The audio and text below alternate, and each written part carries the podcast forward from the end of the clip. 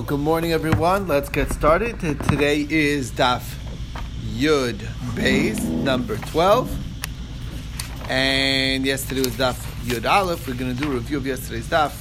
We are learning the Ilu Nishmas from Abash Shmuel Shimon, Mary Neshama Ben Aliyah, and to Daniel Benet Baruch, Ben Yudaleib, Ve'emi, and may he, this is Neshama also have an Aliyah.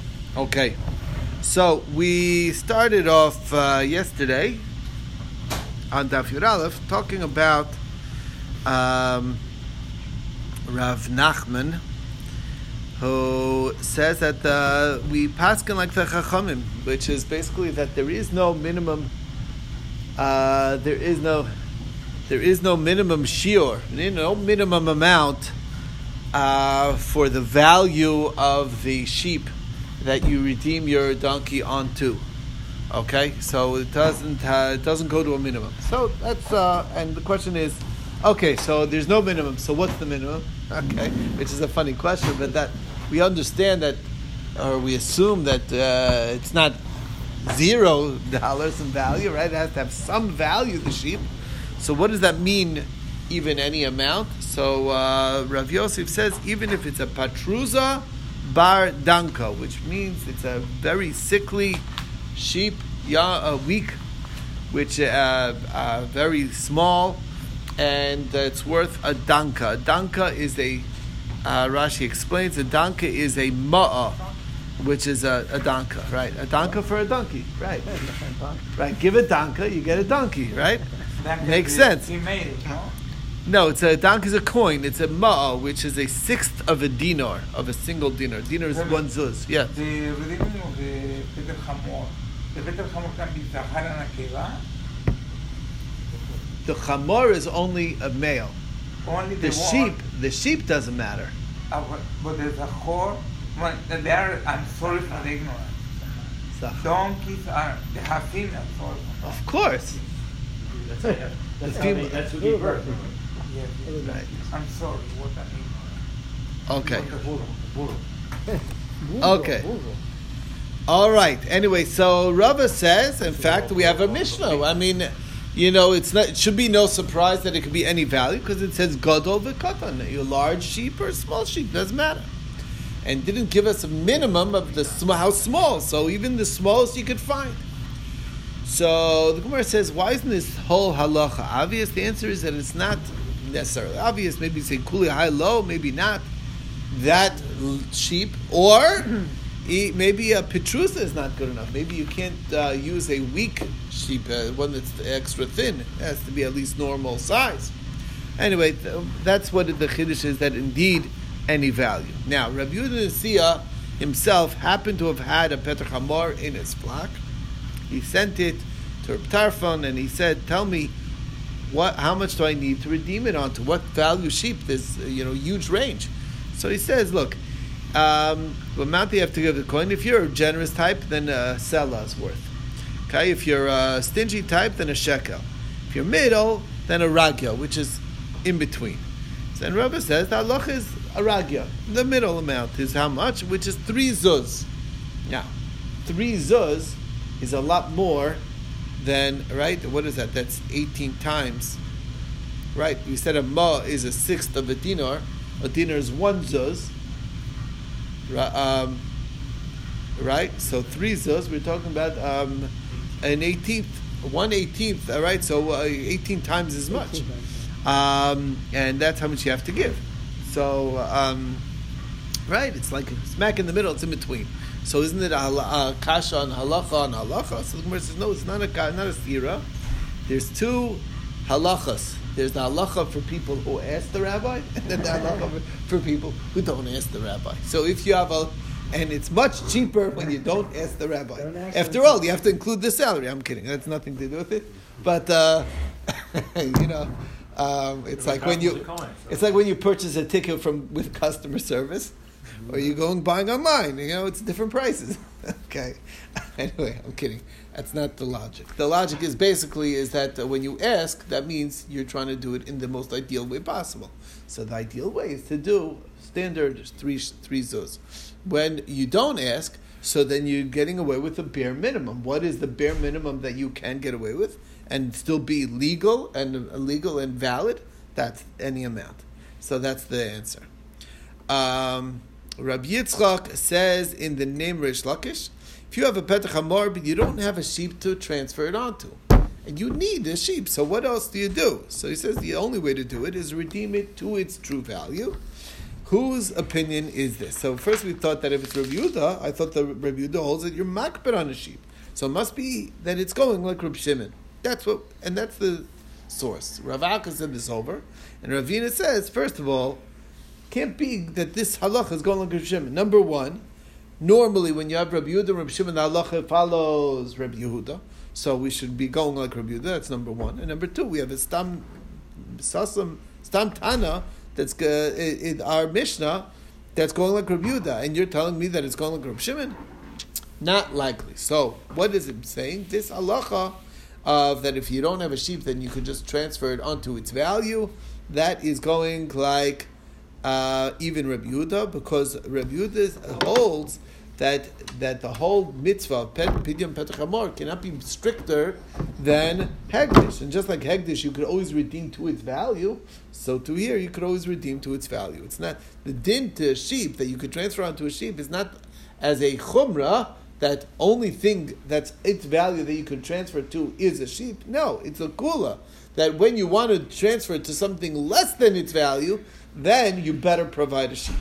And in fact, based on this, Rav Nachman, we quoted this before, Rav Nachman Braid Rav Yosef, he actually redeemed his with uh, cooked greens that he gave to the Kohen to the value equal to the value of the of the donkey.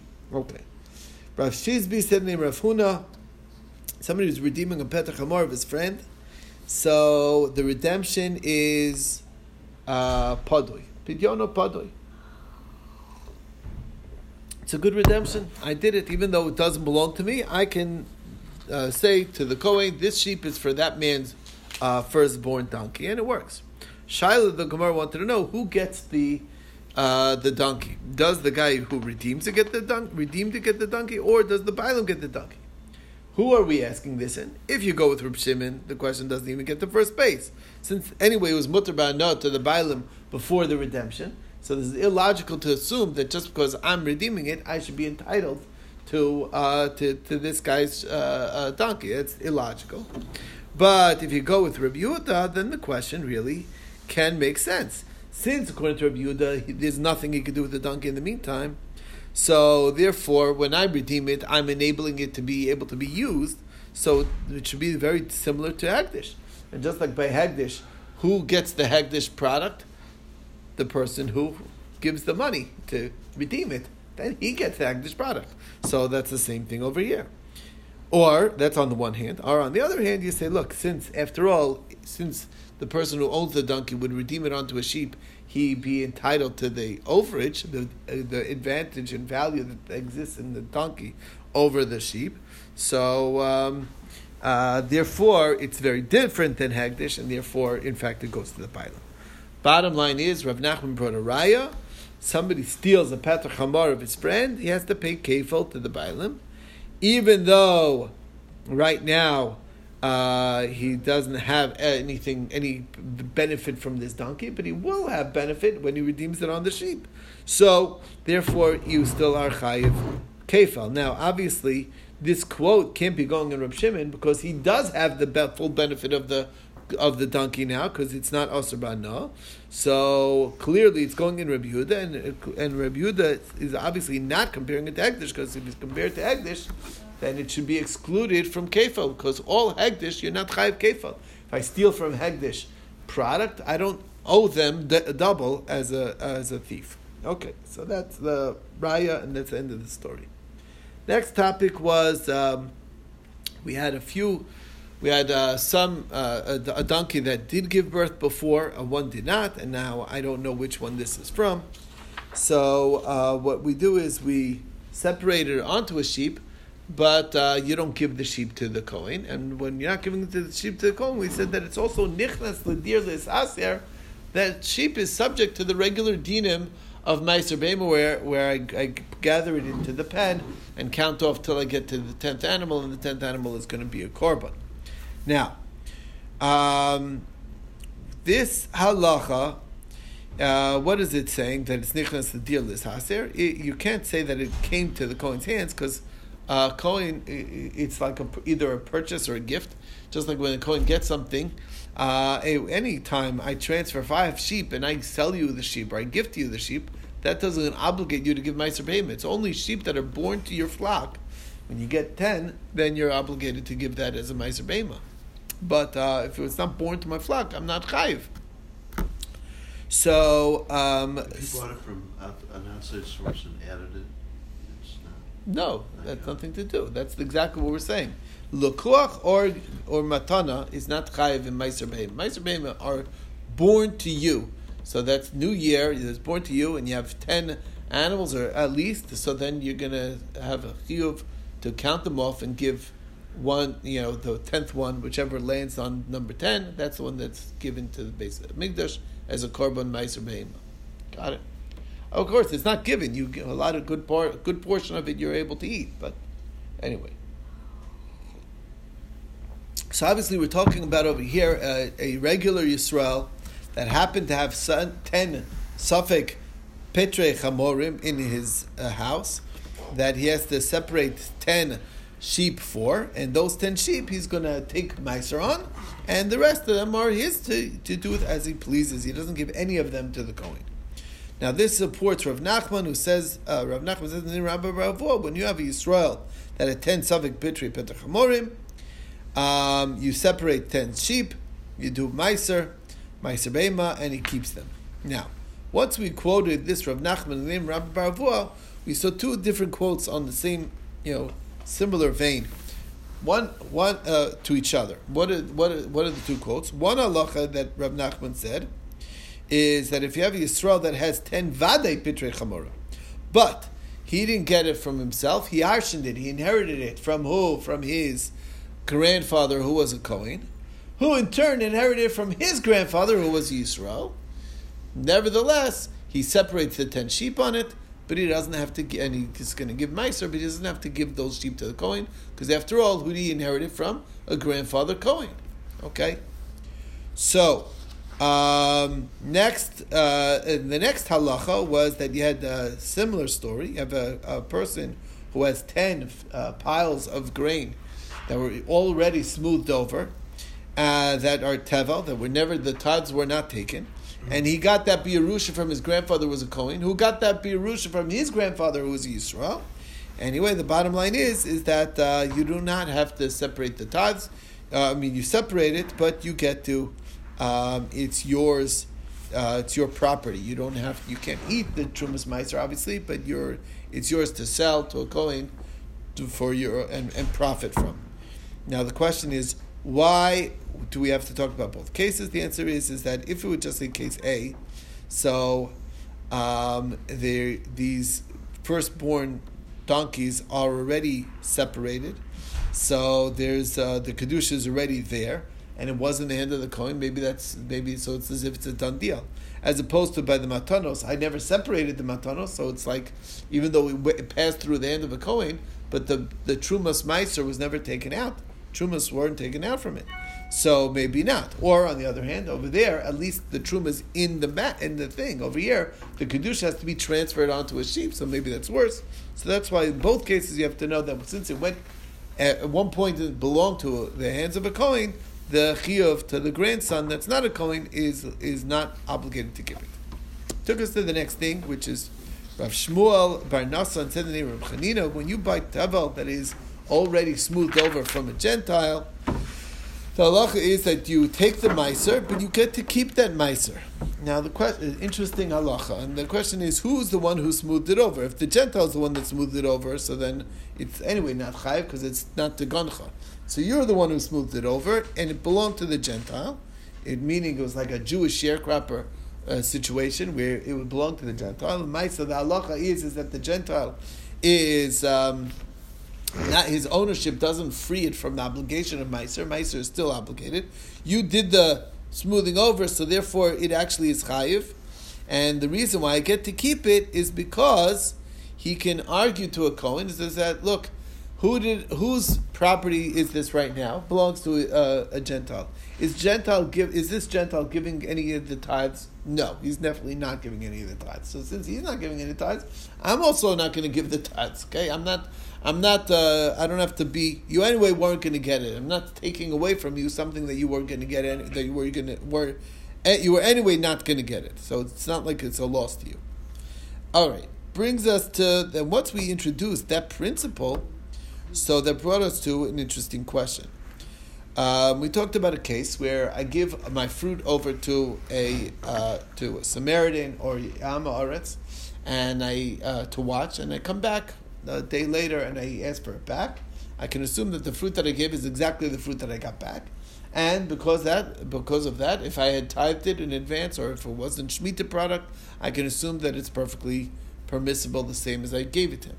However, when it comes to a Gentile, it's machlokes. One opinion is that it's kibbeh um, that it's for sure switched, and whatever the fruit of the Gentile would be, if that's what these fruit are, and they're forbidden. Uh, you got to take off all the tithes, and according to Reb Shimon, it's demai, meaning it's a safek. We're not sure whether it's the same fruit or not, and therefore, when in doubt, we got to take tithes just in case. Now, Reb Elazar says everyone says you're going to have. Even Reb Shimon says you have to separate. The question is, do you have to give that which you separate to the Kohen, or you can keep it? Tanna Kamma says you he definitely switched it, and therefore you better give it. And according to Reb Shimon, he says maybe he he didn't touch it, and therefore you don't have to give it. Now the question is, Rav Dimi was saying this over, so Abai says sounds like that it's only because there's a doubt. Let's say we knew for sure that he switched it. The Gentile switched it for his own stuff. Now you have to give off the tithes. Why do I have to give off the tithes? Didn't we learn before that since I'm getting it from the Gentile, I don't have to be stri- strict as you anyway weren't going to get it. That's the logic that we saw before. So it doesn't fit in with Rav Shmuel's statement from before. So the Gemara answers, um, good question. Maybe we make a distinction between Truma Gedola and Trumas Meiser. So he says, you know what? You're right. There is such a distinction. By Truma Gedola, you always have to separate it. And that's what that quote that we just quoted about the fruit was talking about. Truma Gdola. You have to for sure give the Truma Gdola. When it comes to Trumas Meiser, there's a special leniency. It's based on the Pasuk. The Pasuk says, by Trumas Meiser, it says that uh, the Levi gets it. Which